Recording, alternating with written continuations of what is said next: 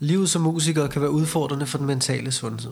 Høje krav fra ens selv og omverdenen, brugen af sig selv som markedsføring, økonomisk ustabilitet, et stort præstationspres, høj konkurrence samt svingende døgnrytmer kendetegner blandt andet hverdagen for mange musikere.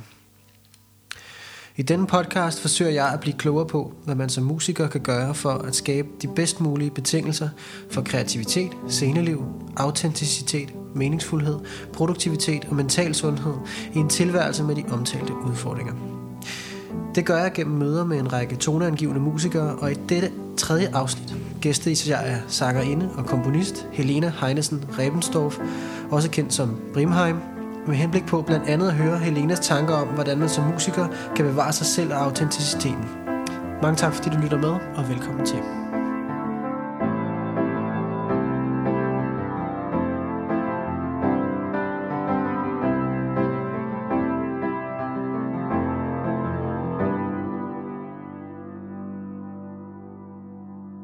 Velkommen til, Helena. Tak. Og øhm, velkommen til dig, der lytter med. Mange tak, fordi du havde lyst til at øh, svinge din vej forbi. Jeg har set øh, meget frem til at tale med dig. Og jeg vil lige kort præsentere dig for lytteren. Øhm, du er som sagt musiker, sangerinde, komponist. Så er du også billedkunstner. Øhm, og du er uddannet fra Rytmisk Musikkonservatorium, og så har du i fredags udsendt din første EP under kunstnernavnet øh, Brimheim. EP'en øh, Myself Misspelled. Øh, Brimheim, som er din færøske families øh, navn, og som betyder brændingens hjem. Yes. Meget fint, synes jeg. Først og fremmest, tillykke med EP-udgivelsen. Tak skal du have. øhm, jeg vil, hvis du ikke øh, som lytter har lyttet til den endnu, så vil jeg meget varmt anbefale den. Det er øh, stærkt vanedannende, øh, det skal man lige være klar på, men det er virkelig øh, kun stærke sange, øh, der er på den EP. Tak, Hvordan øh, har det været at udgive, Helena? Jamen, øh, det har været ret vildt. Det har været øh, lang tid undervejs. Øh, så, øh, så på mange måder super forløsende endelig at slippe det ud i universet, og også lidt vemodigt. Øh, og så har man jo vildt travlt. Altså sådan, man, ja. Eller man har. Jeg har været heldig at få travlt. ja, men det kommer også med en, øh, med en pris, det her med at have travlt, eller... Afgjort. Ja. Afgjort. Jeg kan godt se mig vemodigt. Ja. Kan du uddybe det noget mere? Ja, det kan jeg godt. Øhm, altså, det er jo det her med at, at skabe et værk og have det undervejs. Mm. Øhm, også selvom øh, at vi havde fået det mastereret og alting, øh, så har man jo sådan fingrene i det. Det er jo, det er jo mit eller vores, jeg føler også meget det er især Oliver øh, Volds, øh, som har produceret det, co-produceret det, og som jeg også har indspillet nogle vokaler med. Altså, vi har virkelig arbejdet grundigt på det. Ja. Øh, og selv efter vi fik masteren, så, øh, så er det jo stadig, det er ikke, det er ikke offentlighedens endnu, du har ikke givet det fra dig. Nej. Det er jo sådan lidt en baby, som man slipper fri ude i verden, og det er ikke min længere. Du ved. Der, er ikke, der er ikke mere at gøre. Du ved. Det, jeg, har, jeg, jeg skal videre nu. Jeg skal lave det næste, eller bygge videre på... Ja, og, ja. og lidt ligesom, kunne jeg forestille mig, at man laver lidt, øh, måske off sammenligning, mm. men, mhm. men alligevel, der rammer lidt forældre, der har børn, der er blevet så gamle, at de tager ud på egen hånd på Interrail eller et eller andet, mm. og skal ja, ud og opdage verden. You said uden it, not me. Jeg, jeg vil ikke sige det, fordi jeg ved, du er, du er far, så jeg føler ikke helt, at jeg sådan kan, Jeg er ikke selv forælder, så jeg ved ikke helt, hvordan det der er. Men den øh, sammenligning, øh, hvad hedder sådan noget, føler jeg er meget true. Ja. Så nu er baby ude og skal, og skal klare sig. Ja. Øhm, sikker på, at nok skal klare sig rigtig godt. Jeg kan godt tænke mig, inden vi taler mere om Myself Misspelled EP'en, mm. at vi lige øh, tager en tidsrejse tilbage i tid, tager sådan et tilbageblik øh, i tid øh, på dit liv med musik. Øh, Helena, hvornår opstod det hele? Øh, kan du huske, hvornår at du første gang ligesom havde oplevelsen af, at her er der et eller andet, der rocker ja. min båd på en særlig måde? Altså, det er jo og, og sikkert sandt for mange øh, musikere også øh, sådan været lidt øh, allesteds nærværende altid. Mm. Altså min mor, hun er musiker, Elin Brimheim Heinesen. Øhm, ja. og, øh, og havde studie derhjemme. Altså sådan, så helt fra jeg var lille, har jeg sådan været omkring det. Um, kan du øh, tage os med tilbage i dit barndomshjem? Øh, hvordan så der ud? Altså siger det her studie her. Mm. Sådan hvis du tager os med tilbage, kan ja. man sige, bag Helenas barndomsøjne. Ja, jamen øh, vi boede i en lejlighed på Guldvarsgade. Øh, min, min mor og min far og jeg de første år af mit liv. Øh, de første tre år så har jeg været helt lille, men jeg husker virkelig tydeligt, sådan, at ved siden af, af køkkenet var min mors studiekontor. Øh, og hun havde sådan en stor, tyk, gammel øh, Mac-computer.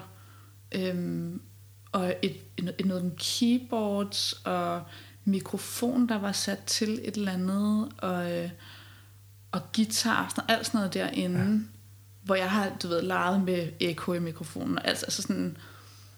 Så hun inddrog dig også lidt i... Ja, jeg tror, at... Øh, ja, altså sådan musik for hende har også været en måde at vise kærlighed på, og, og det, øh, det er jo på en eller anden måde eller jeg er jo på den måde blevet opflasket med det som sådan en fed og rar ting.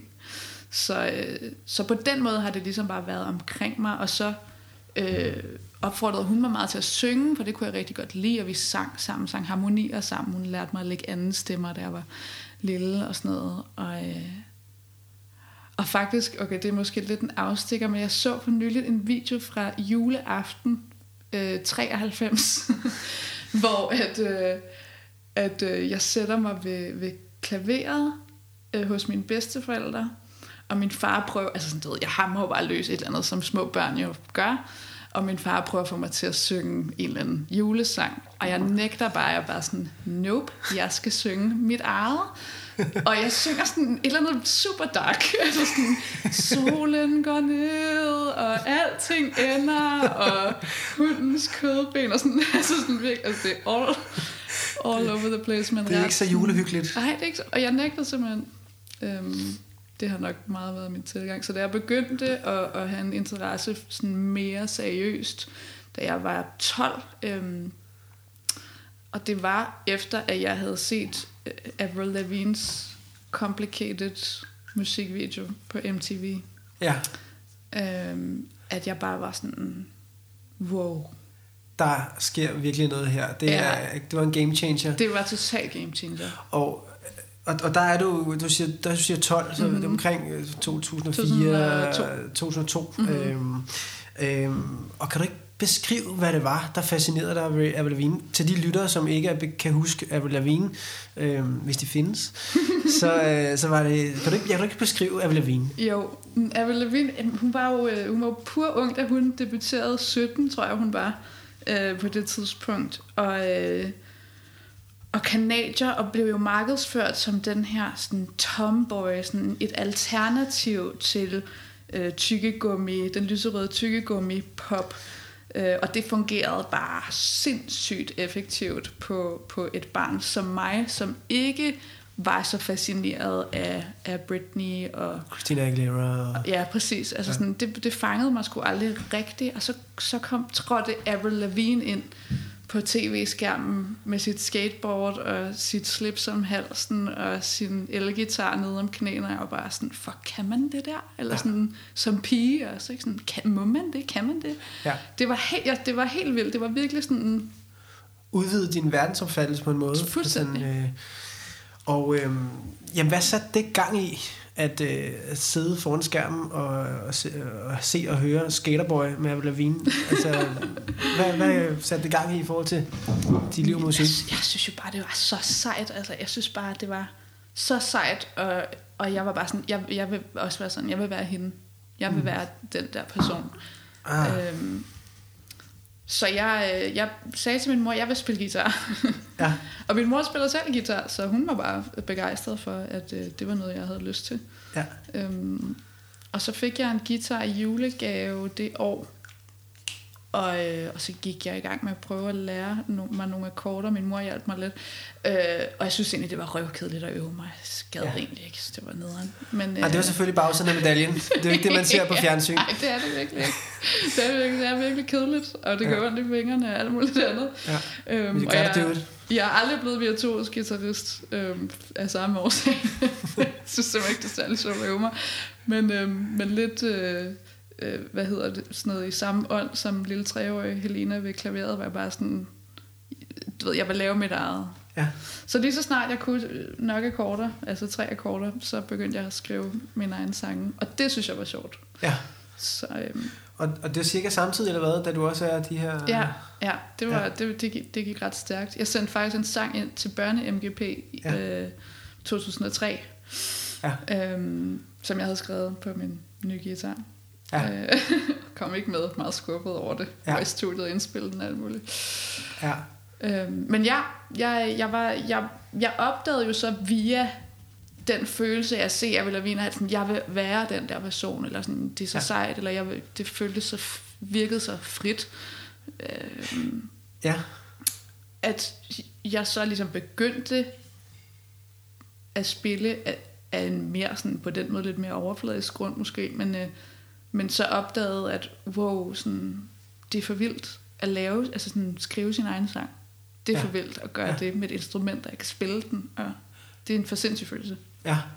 Og øhm, kan du huske, hvad de første sange ligesom øh, kredsede om? Altså sådan... Øh, det, altså, hvis du kan huske, Mm, hvad det var sådan... kan jeg godt huske. Ja. Rimelig mortifying stuff. øh, den, min MGP-sang, jeg synge lidt fra den. Ja, meget godt. Nå ja. Det er rigtig fedt, at vi to vi har mødt hinanden. Det er rigtig fedt, at alting er så dejligt let. Øh, ej, fuck. Det er rigtig fedt, at kærlighed har ført os sammen. Jeg er bare så glad for, at vi kan sidde her så tæt. Ej, hvor er det stærkt. Og som med alle andre hits, så har man jo så, man har hørt den tusindvis af gange før, når du synger Yes, den. at det er en kongebanger. Altså, jeg forstår ikke, hvorfor den gør med. Nej, nej. Så det var meget simpelt. Det var, meget, det, det, Ja. det var sådan rimelig... Ja, det var, det var, det var måske lidt mere sådan, hvad kan man sige, fredsommeligt i forhold til, da du som tredje, treårig Ja, der øh, jeg tror, jeg var lidt meget bevidst om, at jeg meget gerne ville med i det børne-MGP, og så skulle det være sådan lidt Ah. mere let forståeligt poppet. Ikke? Ja, ja, ja, ja, klart, klart, klart. Ja, øhm, og så været sådan... Jo, jeg tror faktisk, en- nogle af de første sange, jeg skrev, også var sådan noget... Styr, et eller andet med, jeg var, jeg var så dum. Sådan, jeg, jeg, I'm, I'm so st- Jeg kan sgu ikke helt huske det. Men, øhm, men det er meget sjovt. Det, det, det tror jeg ikke, jeg har tænkt på siden. Stupid me. øhm, hvilket jo faktisk passer meget godt på de sange, jeg skriver i dag. handler meget om min egen øh, slåskampe med, øh, med mig selv, og hvad jeg er dårlig til.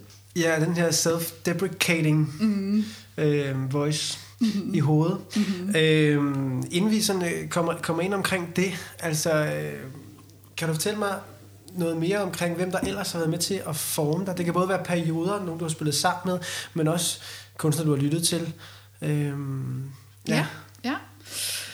Øh, ja, altså, ja, det er jo ikke fordi, at Avril Lavigne var en, sådan, en, øh, et idol med vildt meget staying power. Jeg så faktisk hendes koncert i, i uh, KB-hallen i, uh, i marts 2003. Ja. 03, 03, 03 var det faktisk, kan jeg huske. Og, øhm, og det var så dårligt, at efter det så var jeg sådan lidt, "Nå, okay, ikke så svedigt. Øh, der røg illusionen lidt. der var illusionstal, det var ikke særlig godt. Øhm, men så, øh, så faldt jeg jo over, altså i virkeligheden, øh, altså den ægte, rå version på en eller anden måde, af det, som, som sådan en, en meget øh, kommercielt indpakket teenage-idol, på en måde blevet øh, sådan formet ud fra, som jo var Nirvana øh, og hele grunge, Ja. ja. Seattle-musik, Ja. bølgen, og, øh, og jeg blev altså sådan vanvittigt obsessed, altså suget ind i, i Kurt Cobains øh, historie, og, øh, og musikken selvfølgelig, sådan, den her sådan rå- råhed, og, øh, og sådan smerte, men også vildskab og humor i, i musikken samtidig med, og, og det her med sådan the reluctant rockstar, altså Ja. sådan, det synes jeg var altså sådan vanvittigt øh, fascinerende, ja. og, og øh, jeg var totalt obsessed. Ja. Totalt obsessed med Nirvana og Kurt Cobain. Ja, og altså, du nævner lidt her, men, men, men for lige at oprise lidt omkring uh, Kurt Cobanas uh, historie, og det som du også nævner her, det, det her med en, en, en fyr, som vokser op i en familie, der forkaster ham hele vejen rundt. Mm. Der er ikke rigtig nogen, der vil tage sig af ham. Mm. Øh, føler sig som et totalt misfit mm. alle steder, han er. Også mm. i skolen. Og har jo en masse ting at bokse med. Mm. Øh, og finder på mange måder jo sin vej i musikken, men laver også musikken tage enormt meget farve af det her ødelagte sind, mm. kan man sige. Ikke? Mm-hmm. Og følelsesliv, han er en del af. Finder sig sammen med Chris Christ Novoselic og mm. Dave Grohl og former sig Nirvana her, som så bliver kæmpe store, men det er jo ikke noget, som nogle af dem, og helst især i Kurt Cobain, er elle vilde med at blive mm. berømt, mm-hmm. eller leve en berømt øh, tilværelse, og har jo mm. virkelig mange ar på sjælen. Det, der var dragende, øh, især for dig, hvis du husker tilbage på den gang, mm. hvad kunne du, kunne du spejle dig Nirvana, eller med musikken, eller hvad var det, der sådan... sådan Jamen, jeg tror, du kommer meget godt ind på det, altså det her med at være, altså at føle sig som et udskud, og, øhm, og at opleve svigt fra sin familie, kunne jeg spejle mig i. Mm. Øh, og, øh, og at den smerte havde lov at fylde. Ja, ja. Og som du også selv altså, siger det meget rigtigt, altså havde lov at farve det. Ja. Øhm, at det synes jeg var, var ret øh, fantastisk og befriende som, som, som teenager. Øh, det her med at, at dyrke det. Ja. Altså sådan, at det ikke er noget, man gemmer væk. Altså det er noget, man ligesom er ude og skrige højt om. Ja. Øhm, ja. Præcis. Øhm, og, og hvad kan man sige, nu nævnte du Avril Lavigne før, som jo på mange måder jo også definerede sig imod noget etableret, mm. hvilket Nirvana og kan man sige, den grunge der fulgte med Nirvana mm. og Kurt Cobain også gjorde. Ikke? Mm-hmm. Klart også en, det, noget, det definerer sig imod noget etableret. Ikke? Mm-hmm. Og det her med nu, dagens tema er jo autenticitet, mm-hmm. og det her med at være kongruent, mm-hmm. så kan man sige, what you see is what you get, eller det, at det man føler, mm-hmm. det viser man ud til. Yeah. Det man siger om sig selv, det mm-hmm. gør man og er man. Mm-hmm. Må man sige, at Nirvana eller Kurt Cobain ja, var virkelig. måske et skræmmende eksempel på, mm-hmm. også, fordi, men også inspirerende mm-hmm. for en hel ungdomsgeneration. Ja, ja, ja. Og, og ja, jeg var jo lidt sent på den, kan man sige, eller kom jo lidt øh, 10 år senere til det, øh, altså efter Kurt Cobains død, men, øh, men det havde jo ringe vandet ud i hele popkulturen, øh, altså i en ekstrem høj grad, ikke? Og, øh, og ja, men det er faktisk rigtigt, altså det er jo i forhold til det her autenticitetsbegreb, altså sådan, det er interessant at få øje på de sammenhænge øh, i min egen ligesom øh, hvad hedder sådan noget, mit eget liv med musikken, mm. fordi det hele jo rigtig meget kan føres tilbage til, til det, altså sådan alt det, jeg har været fascineret af, eller har synes var, altså rykket ved noget, altså sådan kommer meget ud af, af den følelse. Ja, ja, det er der et mønster i. Ja, totalt meget. Totalt så... meget. Det er meget sjovt, fordi det er ikke noget, jeg, jeg lige sådan går og tænker over selv. Sådan, også for eksempel, jeg var jo rigtig meget i ungdomshuset i, i, ja. i mine teenageår, og sådan også den her meget sådan altså øh, altså punk-scenen derinde ind og moshe og, og skrige og du ved, eller sådan de her punkbands også havde, havde jeg også en, en, en stor fascination af, sådan bare i, i forhold til live-sammenhæng også. Ikke? Sådan den her meget stærke umiddelbarhed af sådan en ængstelse, vrede øh, og nogle ekstre, ekstreme følelser, der bare skulle ud på en eller måde. Ja. ja. Og også noget, kan man sige, beslægtet begreb til autenticitetsbegrebet, autonomi. Mm. Ikke? Mm. Det der med, og, øhm, at være noget i sin egen ret og stå op for det og være meget tro mod det. Mm. Øhm, og jeg tænker, vi taler tit omkring det her med, når vi, nogen vi ser op til øh, musikere for eksempel, så kan vi spejle os i dem, eller vi sådan ser op til dem, eller sådan. Men, men jeg tænker også, at, at de muliggør, at vi kan se noget i os selv, eller vi kan mm. under, under, altså blive understøttet i et billede af os selv, eller kan man sige, kan være os selv på en særlig måde, i den ja. spejling ja. med dem, vi ser op til. Ja, virkelig. Ja, men det er faktisk en rigtig god pointe, at øh, at det at kunne se det på en eller anden måde øh, sat op på en pedestal, altså meget øh, i meget, hvad hedder sådan noget, øh, hvad hedder det? Jamen direkte betydning, altså ikke overført betydning. Mm. En, der står på en scene, eller bliver løftet op og, og, og idoliseret på en eller anden måde, og at det, der bliver fejret ved dem, er noget, som man kan genkende i sig, i sig selv, mm. eller spejle sig i. Altså, det er jo enormt sådan empowering. Mm. Mm. Det der med, det at jeg ser de her mennesker, der, øh, der laver den her kunst, der bliver øh, ligesom opløftet, celebrated for at lave den kunst. Okay, jeg tabte tråden, men altså mm. som, øh, og det kan jeg kende i mig selv, og det giver mig mod på at være, være mig i det, i det, jeg kan genkende. Helt klart. Mm. Og jeg tænker også lige netop det, jeg kan genkende, at det her med måske i virkeligheden at have nogle følelser eller nogle oplevelser med sig, som er meget svært at sætte ord på, mm. eller måske er det tabubelagt også. Mm. Og så lige pludselig så er der øh, en historie eller en sang eller en kunstner, så du kan spejle dig i de her følelser, og du kan opleve den her resonans, mm. og, og så føler du dig mindre alene i det. Mm. Ja, virkelig, virkelig. Hvad hedder det? Øhm, Helena, hvis vi så øh, trækker pilen længere frem i den her historik med musik. Øhm, hvad, hvad har ellers været sådan formativt? Du har gået på Rytmus Musikkonservatorium. Mm. Har der været andre sådan forløb inden, som også har været med til sådan at danne dig? Og det, hvad kan man sige, den musiker, du er blevet og bliver, det er jo en mm. eventlig proces. Det er det jo. Ja.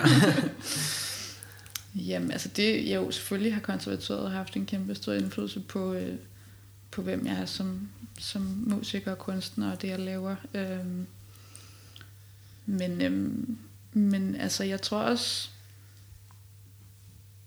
at det at, øh, altså nu har vi jo kom, vi kommet lidt ind på det med, med Kurt Cobain, men sådan, jeg har selv slåsset rigtig meget med, med psykisk sårbarhed og øh, igennem altså halvdelen af mit liv.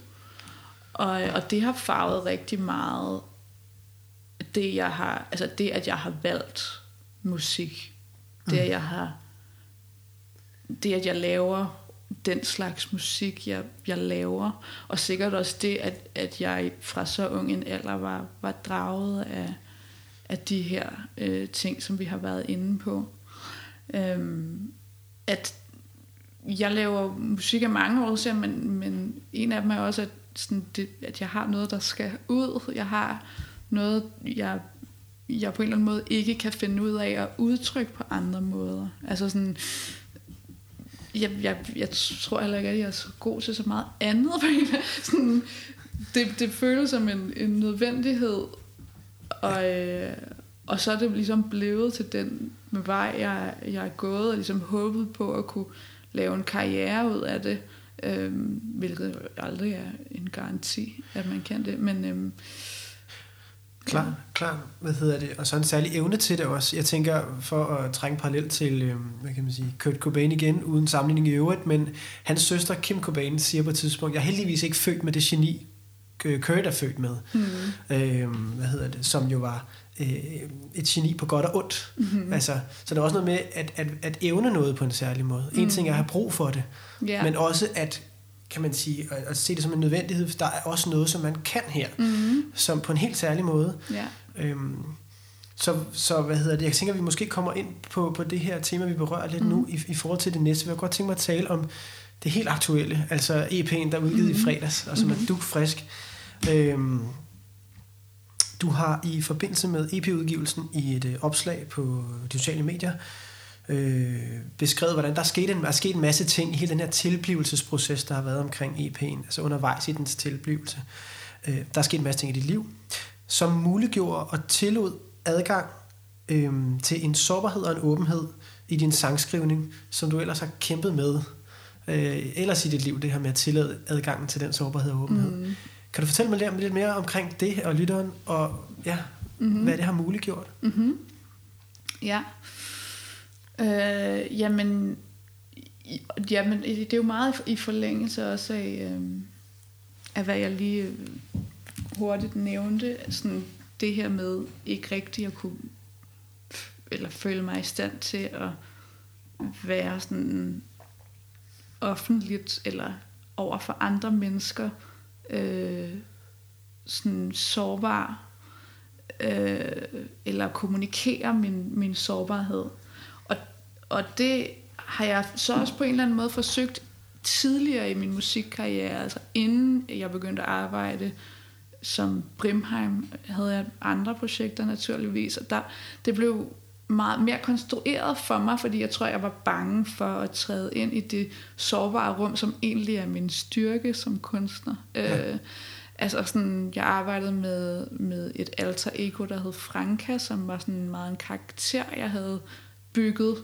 Øh, og, og skrev ligesom ud fra den her karakter, måske for sådan næsten at slippe lidt væk fra mig selv. Og ja. det fungerede bare aldrig rigtig effektivt for, for, for hverken mig selv eller andre, tror jeg, sådan helt rigtigt. Så, så det, at jeg gik igennem sådan en kæmpe stor transition periode i mit liv, øhm, og jeg skrev de her sange undervejs, altså der var simpelthen så meget gods i alt det, jeg gik igennem, at, at jeg opdagede, øh, eller genopdagede måske sådan gaven, det er at, at, øh, at bearbejde det igennem sangskrivning. Øhm, og det er det, jeg mener med, det gav mig adgang til, til, til den sårbarhed, som, som både i mit liv generelt, jeg har lidt svært ved at være i, men også havde haft lidt svært ved at være i, i min musik i mange år. Ja, og det, det er jo interessant, det du siger her, fordi noget af det, som jeg på sidelinjen har observeret, og en af grundene til, at jeg også øh, gerne vil tale med dig om lige netop det her emne med autenticitet, det er en kunstner, som tillader en enorm stor sårbarhed, et stort mod også, og en stor integritet i det, du foretager dig, øh, og en stor ærlighed også. Øh, jeg tænker også, at sårbarhed og mod mm. og ærlighed hænger meget sammen. Ikke? Meget, ja. Øhm, så, så det her med, jeg kan godt tænke mig bare lige, inden vi taler videre omkring EP'en igen, og høre lidt mere til Franka-projektet. Mm. Fordi det, man har set det tonsvis af gange i musikhistorien med de her alter egoer, ikke? Alt fra mm. uh, Slim Shady uh, til, ja. hvad hedder det, Ziggy Stardust og Aladdin Sane og you name it, ikke? Mm. Og hvor at for nogle kunstnere, så det her med at bygge et alter ego op, så muliggør det på en eller anden måde, at man kan komme tættere på at være sig selv. Måske mm. det her, som den humanistiske psykolog Carl Rogers kaldte ideale selv. Ikke? Mm. Øhm, men det kan også være det modsatte, eller det kan være svært måske at finde sig selv i det her alter ego. Kan du fortælle mere omkring ja, det i forhold til Franka? helt sikkert. Jamen, for jeg tror, eller tror, jo, det årsagen til, jeg begyndte at arbejde på den måde, var jo netop altså i en forhåbning om, at det ville tillade mig den adgang. Ja. øhm, eller at kunne komme tæt på, øh, på en eller anden form for kerne. Øh, og, men men det, det, det fungerede nok bare ikke sådan så effektivt, fordi jeg havde en masse forestillinger om, altså, hvordan jeg gerne vil opfattes. For mange forestillinger om, hvordan jeg gerne vil opfattes, og det var på en eller anden måde mere det, det her Franka, øh, øh, den her Franka-karakter gjorde. Mm. Altså, øh, at den konstruktion gjorde mig ikke fri. Mm. Øh, selvom at det var det, der var forhåbningen, mm. da jeg jo ligesom begyndte at arbejde på den måde. Øh.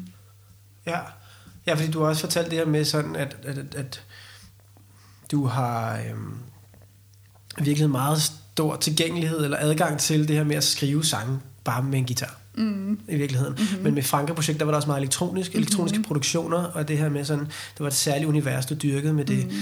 Men lad os lige dvæle lidt, det med at være mindre frisat mm-hmm. i det, jeg byggede alter ego op. Der ligger noget omkring øh, nogle forventninger til, eller forestillinger om, hvordan du gerne vil opfattes. Tror du, det havde mm-hmm. noget, noget at gøre med den manglende frisættelse, at Franka-projektet også var enormt optaget af en eller anden forestilling om, hvordan noget skulle være? Mm, ja, virkelig meget. Mm. Øh, jeg, da, jeg, øh, da jeg startede på, øh, på øh, konservatoriet i Aarhus, hvor jeg tog min bachelor, øh, der, der tror jeg sådan, jeg ved ikke, hvad, hvad fanden var for, at det lige pludselig, og jeg lige pludselig følte, det var mega uncool at, at være sangskriver. Jeg kunne slet ikke holde det ord ud, singer-songwriter, så det var forfærdeligt. Mm. Jeg synes, det var sådan, nej, sådan er jeg ikke. Jeg fik sådan flashbacks til alle de open mics, jeg har siddet øh, på til, nede på Blågårdsplads. Og no shade, for, fordi jeg elsker det shit nu. Altså sådan, mm. Men jeg havde lige en periode, hvor jeg synes, det var pisse plat. Mm. Og, øh, og jeg, jeg synes, at jeg var, var mere ambitiøs end det. Eller sådan, jeg er producer. Jeg laver computermusik. Mm. Og øh, jeg lyttede også til en masse elektronisk musik. Og, og, øh, og, og det var jo også noget med, det, det, det er der sikkert mange unge, altså meget unge mennesker, der også, altså det går man jo igennem, at så bliver man så optaget af noget, man vil sådan embody det, eller sådan, man vil, man vil være det, man er optaget af, eller ligesom unge, der går på universitetet, så bruger de det sprog, de får sådan enormt, mm. sådan alt for meget, mm. egentlig sådan, åh, oh, puh, altså ikke en masse fremmede du ved, sådan, mm. man kan så fatter ikke, hvad de siger. Mm. Fordi at man øver sig på en eller anden måde, sådan, ja. uh, jeg er den her ting, eller jeg er det her, øh, og det var nok, altså det var jo det, det mere var for mig, selvom at øh, jeg på daværende tidspunkt synes, at det var noget med, at jeg skulle, øh, skulle udtrykke mig mere ærligt og ind til en eller anden kerne, og det kunne jeg så gøre igennem den her karakter. Men det, det, i realiteten var det ikke rigtig sådan, det var. Nej, klart. Kan man anskue det sådan, at man som pur ung, øh, der har man det her beginners mind, hvor man ligesom tager verden ind, og man ligesom mm-hmm. bliver inspireret, og hov, der var en, der hedder Avril Lavigne, og hun mm-hmm. havde også et skateboard, og spiller bare for vildt på guitar. Mm-hmm. Og, øhm, eller spiller på guitar. Ja. Så jeg sådan lige... ja, jeg, jeg hæfter mig også altså, ja, ja.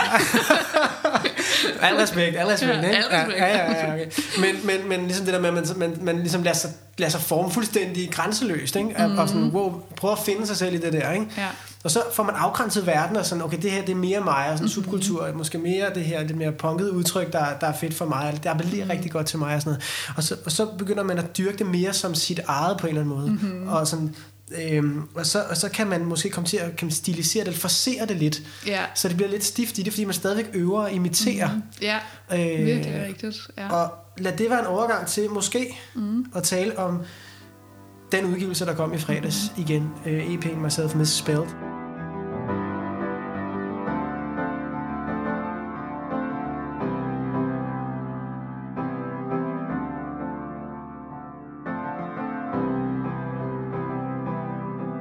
Fordi i forhold til det her med så at have fundet sit udtryk, hvor er du nu i din musikalske øh, rejse, kan man sige, mm. i forhold til det her med at være mere eller mindre autentisk, eller hvile i det, du foretager dig? Mm-hmm.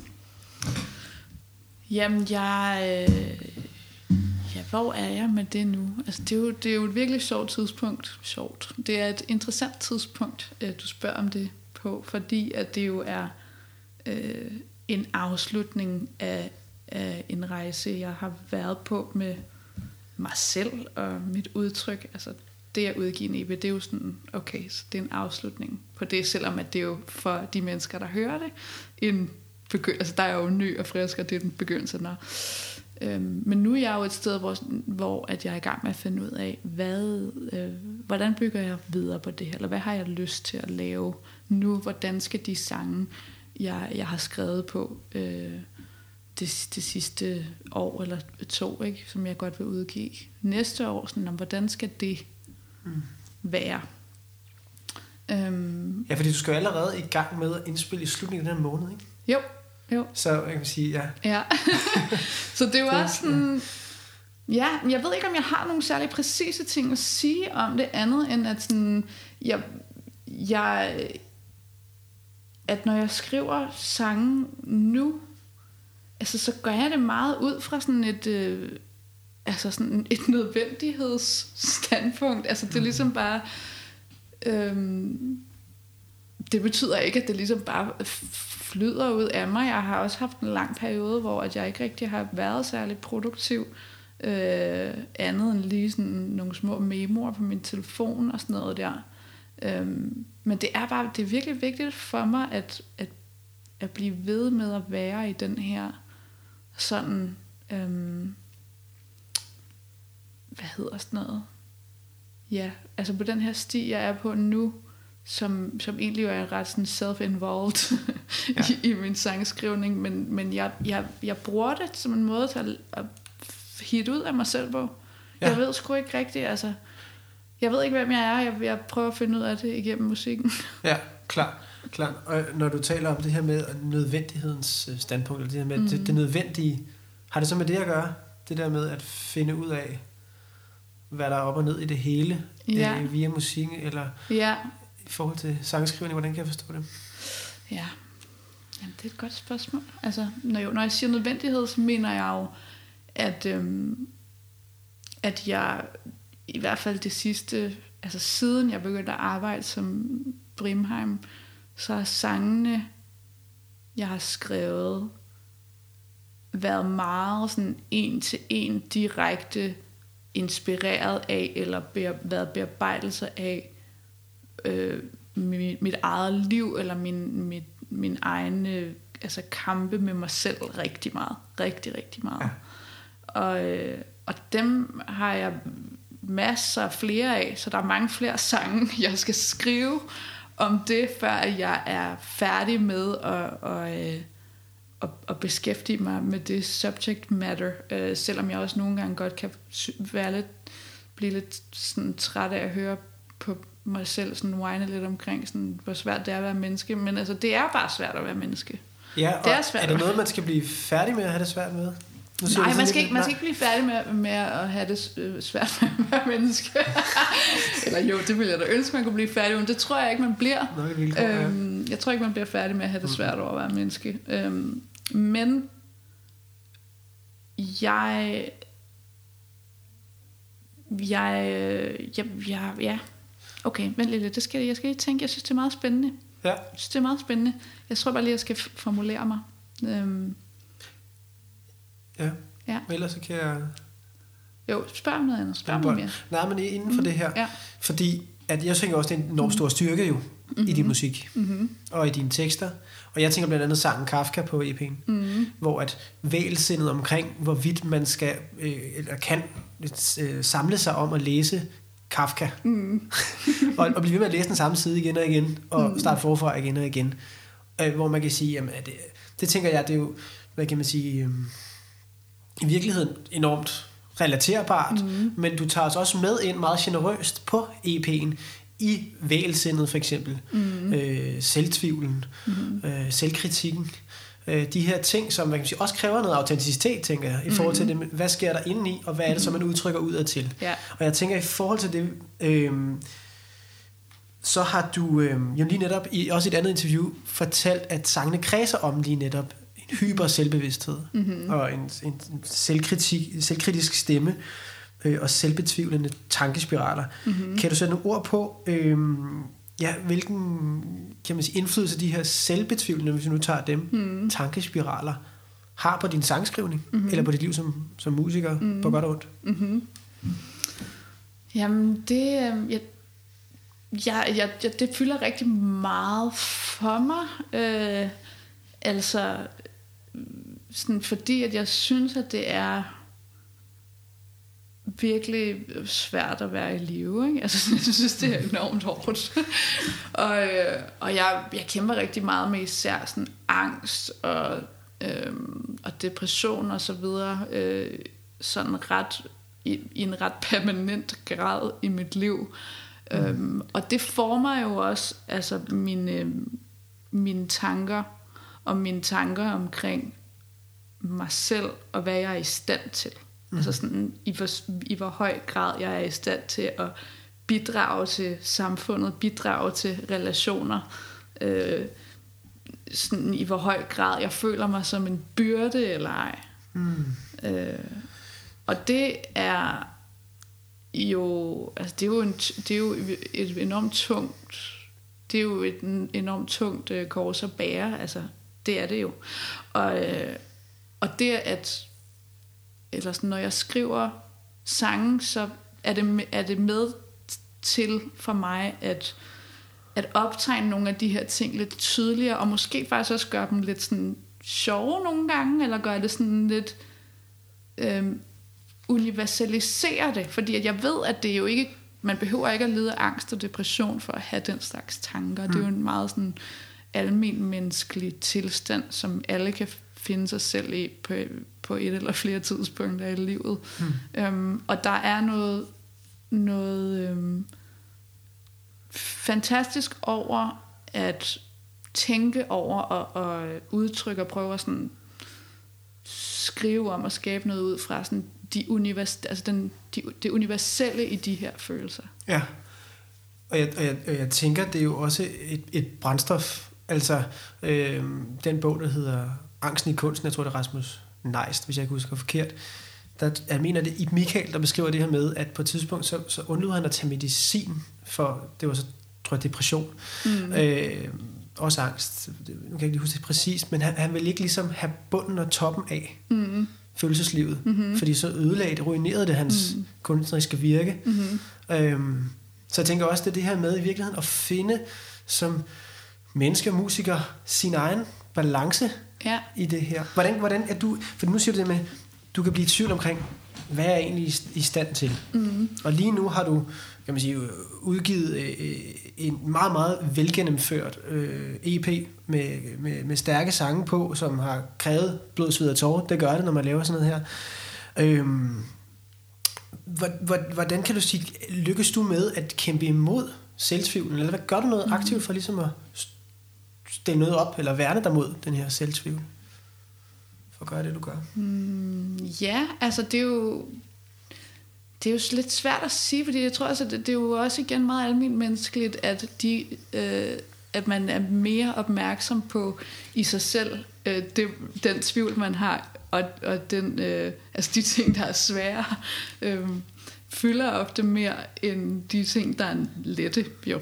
Mm. Så øh, jeg kan jo se, jeg kan jo se, fordi jeg jo er forholdsvis ressourcestærk og øh, velformuleret og alle mulige andre øh, ting, at jeg har at det er ikke alt, der er svært. Altså mm. sådan, jeg har jo, jeg gør det jo. Ja.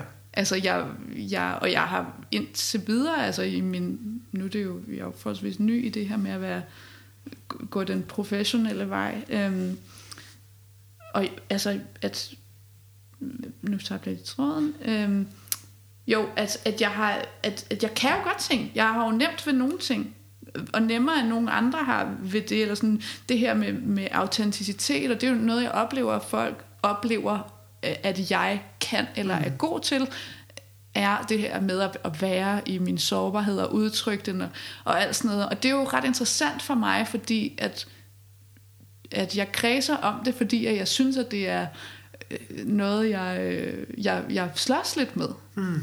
Mm. Og det er jo virkelig sjovt, det er jo rigtig sjovt og interessant, at andre oplever, at uh, det er sådan en ting, Helena er god til. Ja, og, mm. jeg, t- og jeg tænker også det her med, hvis vi nu prøver at bringe øh, rigiditeten øh, ud af sproget lidt, gøre lidt mere elastisk, mm. tage lidt mindre sort-hvidt om det, så er det jo mm. i stedet for godt og dårligt, mm. svært og nemt, mm. så er det jo begge dele yeah. alt sammen. Og i det, det her tilfælde kan man sige, en, en styrke, men også en udfordring. Mm-hmm. Det her med at tage verden ind på en særlig måde, og bringe mm-hmm. dem på form på en særlig måde. Ja. Altså fordi, øh, du har også talt omkring sådan en overaktiv hjerne, mm-hmm. og det her med at tage enormt mange indtryk ind, mm-hmm. og det mhm. kan man jo høre også i din musik, altså, og at, at, at der er virkelig et, en, en, en iagtagevne på en helt særlig måde, mm-hmm. som kræver et bestemt nærvær og så videre. Men det kan også være noget af det, der er overvældende, mm-hmm. altså for psyken, ikke? Mm-hmm. Så, så, så øhm, Jamen, det er en god pointe. Det er en god pointe. Det er jo ikke, altså, det er jo ikke sort-hvidt. Det Nej. kan godt være begge dele ja. på én gang. Og, og, øh, og i forhold til det her med så at, hvis, at stemme sindet, hvis nu selvtvivlen mm-hmm. fylder mm-hmm. overordentligt meget, mm-hmm. hæmmende meget for mm-hmm. sangskrivning for eksempel, hvad, hvad tyrer du til? Altså fordi du, du er også billedkunstner, mm-hmm. øh, udover det, og mm-hmm. har også gjort det i mange år. Mm-hmm. Er det noget af det, som du bevæger? Oh my god, ja. det er totalt min... Øh, min, øh, hvad hedder sådan noget, min, øh, min redningsvest. Ja. Øh, fordi, også fordi jeg har jo en fornem øh, uddannelse fra konservatorier og alt muligt, og, og det giver også en forestilling om, at man skal være god til noget, og også hvis man har fået rigtig god feedback for noget, så giver det endnu mere en en forestilling om, at når med det her er jeg jo god til, så det her, det skal jeg gøre godt, så nu sætter jeg mig ned og skriver en sang, og den skal være rigtig god. Og det er jo ikke noget, der er særlig øh, fordrende for at have en fed proces. at man tænker, at nu skal jeg skrive noget, der er skide godt, Nej. og det skal være lige så godt som det er det, jeg har lavet, eller jeg vil godt have den og den reaktion. Sådan, det gør ikke noget godt for en at tænke i det produkt, man godt vil lave. I hvert fald ikke for mig. Jeg Nej. tror, det er ret universelt for skabende mennesker. Hvis man tænker på hvordan vil jeg gerne have, at det færdige produkt bliver oplevet af andre, jamen så, kan, sådan, så er det game over fra start. Præcis. Altså så er lejen væk, så er undersøgelsen væk. Præcis. Mm. Og, og øh, der er sådan en amerikansk åndelig lærer, der hedder Muji Satsan, som siger, too much intention creates tension. Ja, jamen, så lige netop ja, ikke virkelig. gøre sig selv anspændt ved, ved på forhånd at ville noget bestemt. Men ja, ligesom, lige præcis. Ja. Det skal, altså sådan, det skal være, være en leg, og det er derfor, at, at, øh, at billedkunst og male og tegne for mig er, øh, er så, øh, så givende, fordi jeg er begynder. Jeg har aldrig fået noget som helst træning. Altså begynder, det er jeg jo ikke, fordi som du selv nævner, så har jeg jo altså, gjort det i mange år også, mm. og vi har jo haft galleriet sammen, og mm. øh, har udstillet det og så videre, og øh, så på den måde ikke. Men det her med ikke at, at have nogen formel træning, og det er et mediesprog, jeg ikke rigtig har den samme slags forventninger til, hvad det er, jeg skal kunne. Mm. Så kan jeg meget bedre være i den, altså den undersøgende streg, eller øh, nå, hvad sker der, hvis jeg putter den her farve på, eller nå, det lignede sgu lorten, så maler vi det over. Øh, du ved, ja. altså... Så, så, så den her selvbetvivlende stemme mm. fylder mindre i det rum. Mm-hmm. Ja, meget mindre. Ja. ja. Øhm. Men jeg kan faktisk, sådan, i forhold til det, så, så lavede jeg en Instagram til mine malerier her for, for nogle måneder siden, da, ja. da corona startede. Jeg havde en lidt mere øh, fast produktion af, af billedkunst, og jeg tænkte, det er en skide god idé, så, så laver jeg en Instagram, ja. og, og måske kan sælge et eller andet, og tjene en lille håndør på det.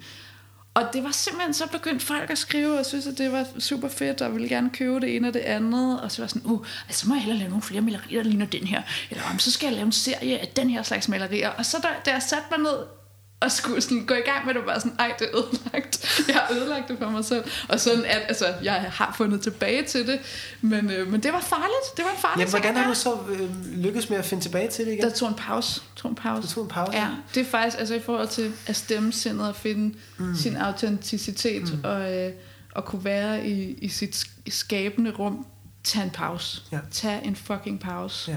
Lad være med at gøre noget, eller sådan det der med hele tiden at tænke, at man skal være producerende, det synes jeg er så giftigt. Altså ja. det, det skal man ikke. Nej. Man skal også leve, altså sådan, ja.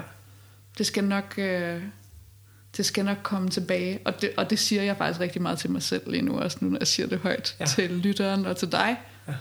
Det skal nok komme tilbage, ja. bare roligt. Ja. Fordi det føles jo ikke sådan, hvis at man lige pludselig ikke føler sig inspireret. Så, så føles det, som om det aldrig kommer igen. Præcis. Så, så meget vigtigt øh, ja, pointe også lige at, at få med. Øhm, I forhold til EP-udgivelsen, og i forhold til øhm, det her med, at nu den sendt ud i verden, øh, den her baby, skal klare sig bare en hånd, men bliver også lige pludselig fra at være inde i de trygge rammer øh, bag de fire vægge, så at sige, kastet ud i den store hvide verden, og bliver beskuet fra alle, alle vegne fra. Ikke? Mm. Det her med at øh, ja, kaste ud i verden og blive beskudt på en særlig måde nu, øh, hvordan føler det, eller føler det på en særlig måde i forhold til... Ja, ja det gør det. Øh, og det er jo igen også en kompleks ting, fordi det er jo, jeg er jo meget, jeg er jo vildt heldig, jeg er jo enormt heldig, at, øh, at min debut har fået så stor opmærksomhed, som den har mm. fået. Der er interesse. Ja. Folk øh, vil høre, hvad jeg har at sige om ting, og vil høre om mit værk, og vil høre om, hvem jeg er, og vil høre om, hvad er det næste, der skal ske, og så videre, så videre. Øh, og det, det, det er jo rigtig heldigt. Ej, hvor er jeg heldig. Ej, jeg får en masse flere følgere på Instagram og øh, Spotify og Facebook, og jeg ved ikke hvad. Sådan dejligt, fantastisk, hvor er jeg heldig, at det sker. Men ja. øhm, det her med at være så meget salgsperson af et produkt, og produktet er dig selv, ja. og du hele tiden skal observere dig selv, eller forsøge at observere dig selv igennem andres øjne. Altså, gå ind på min egen Instagram story og se øh, den altså flere gange om dagen for lige at tjekke om det om jeg stadig synes at det ligesom fungerer og udtrykker det jeg synes den skal og øh, du ved min, mit feed og hvad er det næste der, der skal postes og Hvordan, Sådan- ja, hvordan stemmer det sindet? Jamen, det stemmer det da fuldstændig ud af stemningen. Altså, det, er da sådan, det lyder pivfalsk, jeg love dig for. Ja. Øhm, det synes jeg er en virkelig svær del af det. Jeg, jeg tror, jeg er ret god til det. Altså, jeg tror, jeg er ret god til at få det til at, at, at være, som jeg godt vil have det, eller få det til at, at spille og, og, og fremstå professionelt og, og øh, sådan jeg, jeg tror, jeg sælger mit produkt ret godt, Ja. men jeg, jeg synes, at det er hårdt, at det er så stor en del af det. ja. Altså, det synes jeg virkelig, det er.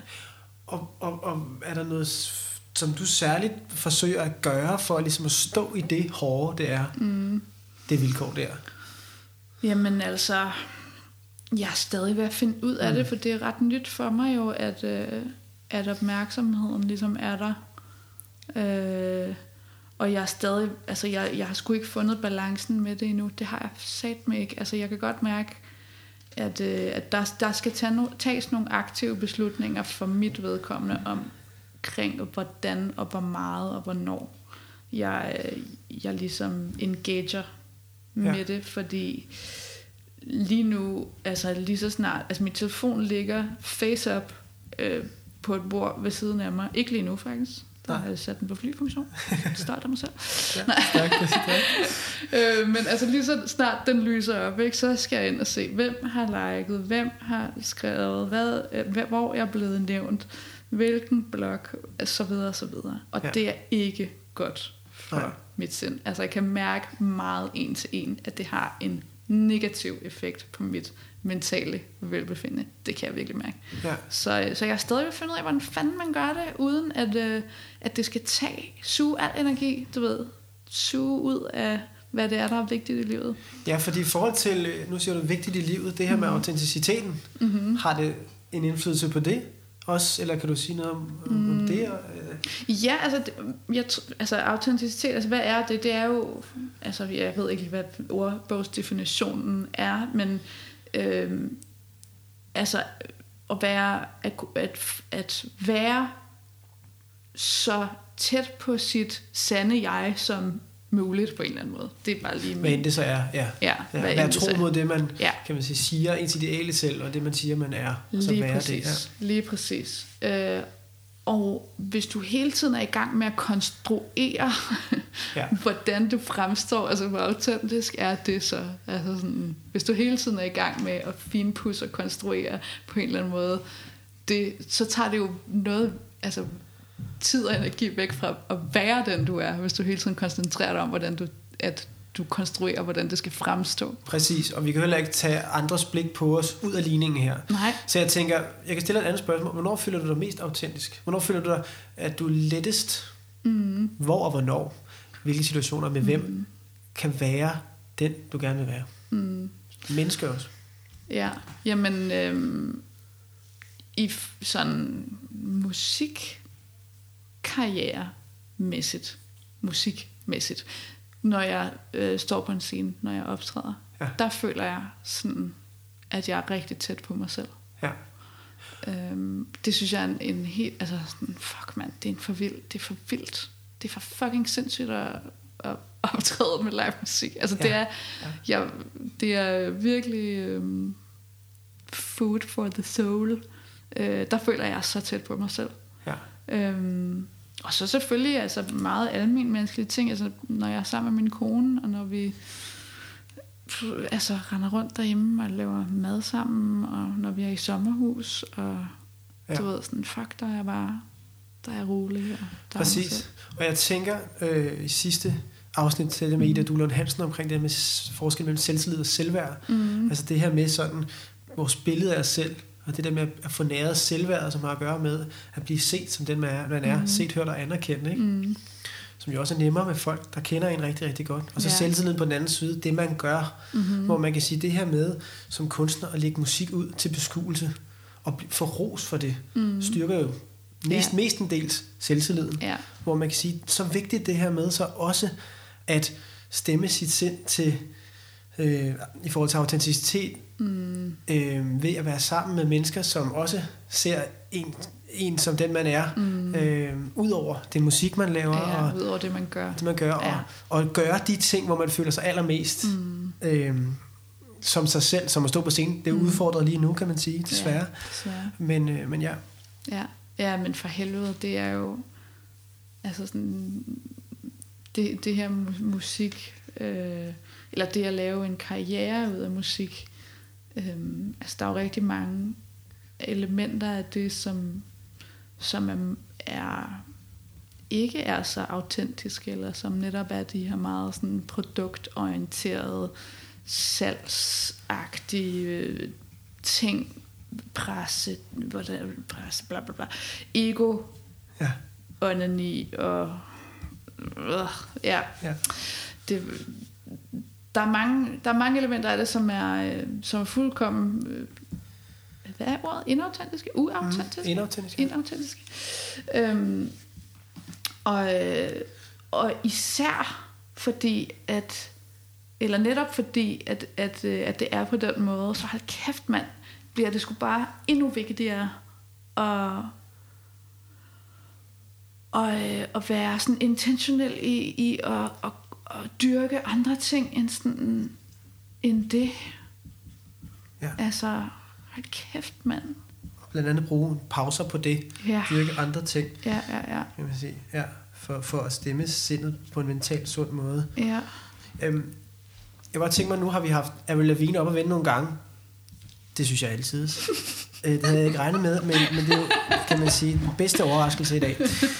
I forhold til den tid, vi lever i lige nu, altså taler om musiker, øh, musikbranchen, og det med at være musiker i dag, kontra 2002 for eksempel. Mm. Øh, man kan sige, øh, publikums, øh, fans mulighed for at komme med om bag ved scenetæppet og dyrke deres idoler, mm. er jo en helt anden Mm-hmm. end dengang. Og man kan jo nærmest uafgrænset deltage i, i alting. Øh, alt det, der sker bag, bag, om, øh, bag om scenetæppet.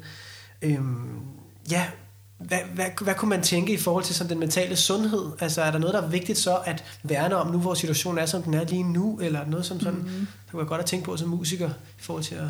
Ja, bestemt. Bestemt. Men det, det er sgu tricky business.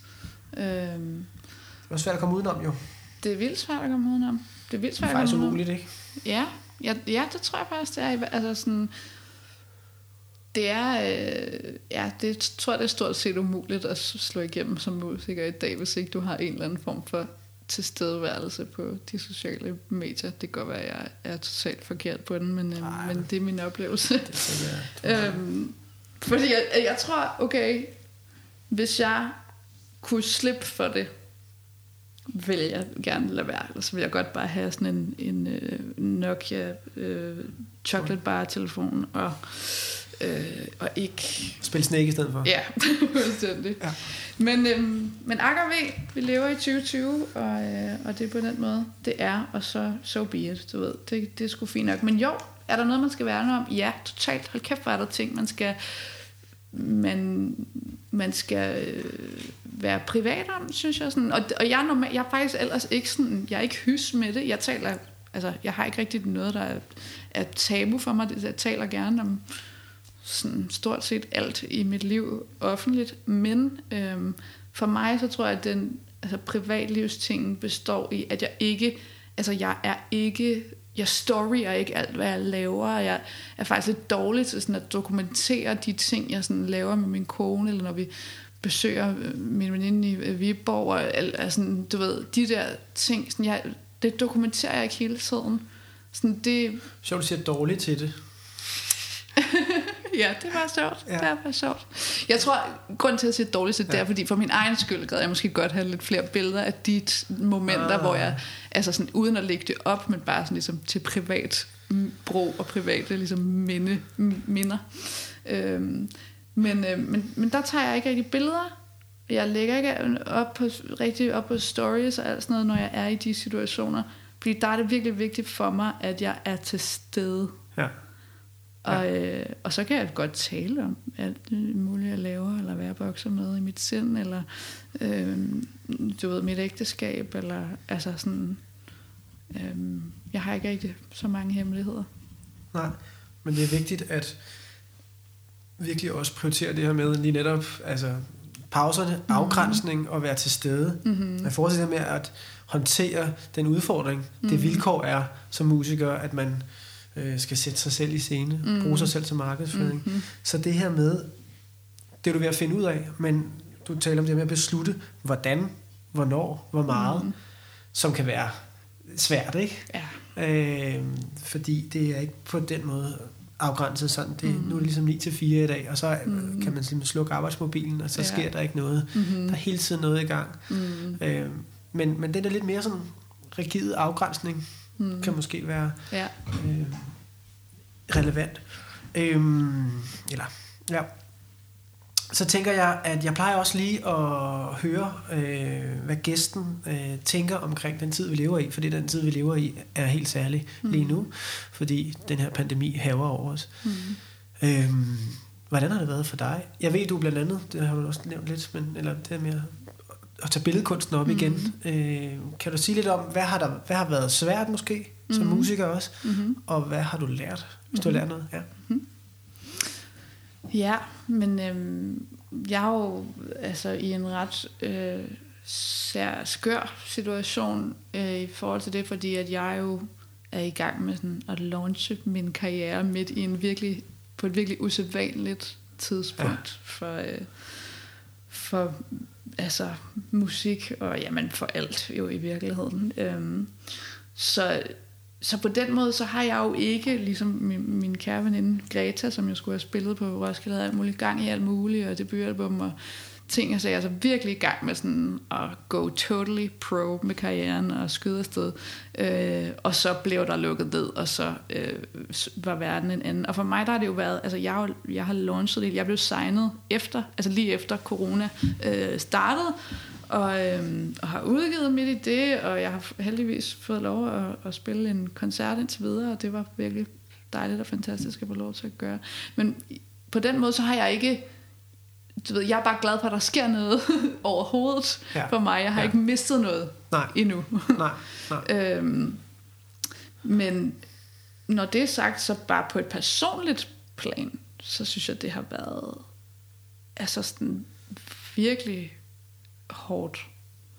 Jeg synes, det er svært at, øh, at beholde optimismen og håbet øh, i, i den verden, vi lever i ja. lige nu. Øhm, og, øh, og jeg har selv mistet min, mine, øh, mine servicejobs, som jeg har ved siden af, og øh, på dagpenge, og det er jo enormt kontrastfyldt at skulle derind på jobcentret og sende alle mulige ansøgninger øh, og ikke høre en skid. Og sådan, jeg synes, det er, det er virkelig de store kontraster, der er i spil, og det, det trigger sgu også noget for mig. Altså sådan, jeg har haft det ret hårdt øh, ja.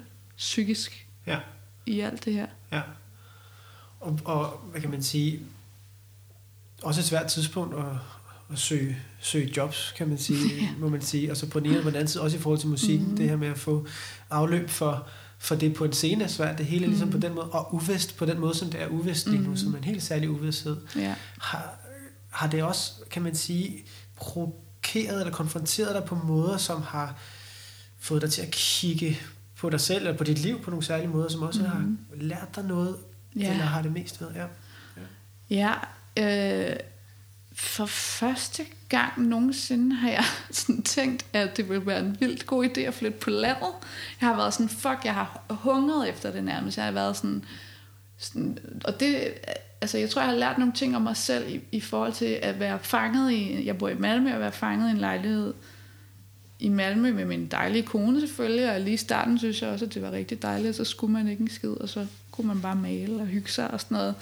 Men lynhurtigt blev det virkelig svært, øh, fordi jeg er, ikke er et særligt selvdisciplineret menneske heller. Altså jeg er dårlig til at komme ud af døren, og jeg er lidt dårlig til at komme i gang med ting. Til gengæld, så når jeg er i gang med ting, så har jeg også lidt svært ved at stoppe igen. Mm.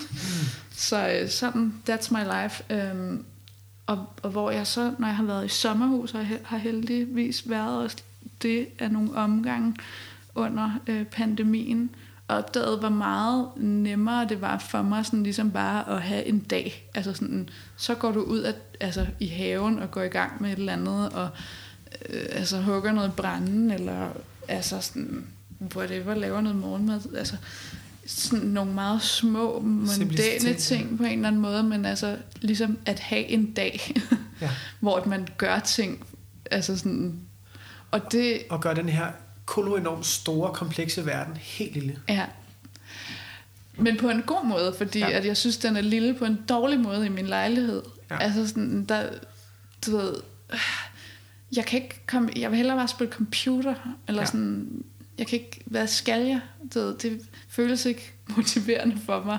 Nej. Altså, det tager mig altid enormt lang tid at komme i gang med min dag. Sådan heldigvis er min kone enormt sød til at give mig morgenmad på seng en gang imellem, og lade mig se nogle YouTube-videoer, eller spille lidt computer, og så ligesom klokken to, så kan jeg gå i gang med et eller andet fornuftigt. Um, og da vi var i sommerhus, eller de omgange, jeg har været i sommerhus, har jeg bare sådan, gud, det er nemt, jeg står op om morgenen, jeg står tidligt op, og jeg gør ting. Ja. Så det er første gang, at jeg sådan har fundet ud af, at når, gud, det kan være, at min øh, sådan, bosituation øh, kunne, øh, kunne være anderledes. Det kunne ja. være, at det egentlig ville være fedt for, for, for den måde, jeg fungerer på, at bo på en anden måde end i en lille lejlighed. Ja, helt klart. Helt klart, helt klart. Spændende. Øhm, jeg tænker sådan øh, rundt samtale så småt af. Mm-hmm. Øhm, og så må du lige, øh, hvad hedder det, ja, hamre i bordet, hvis der er et eller andet, du tænker øh, kommer skævt ud. Men altså, øh, vi har været vidt omkring. Vi har blandt andet talt omkring, hvad kan man sige, din rejse i musikken, hvad du er formet af, hvad der har ageret pejlemærker i din tilblivelse, som jo er en kontinuerlig proces, der bliver ved med at, øh, at fortsætte. Øh, og vi kom ind omkring det her med, der måske var et mønster i nogle af dem, som du har været draget af, altså og inspireret af. Vi taler om Avril Lavigne dengang. Hun ligesom sparkede døren ind til et helt andet udtryk i en tid med øh, hvad hedder det, lyserød øh, bubblegum og Britney Spears og, og, øhm, og så også, hvad kan man sige, punk-miljøet og scenen, musikken og, og Kurt Cobain ikke mindst, som jo også med Nirvana øh, virkelig fik øh, sat en helt ny bane op i, i, i, i verdensmusikken med grunge, som de var meget, kan man sige, centrale indenfor i forhold til at kickstarte.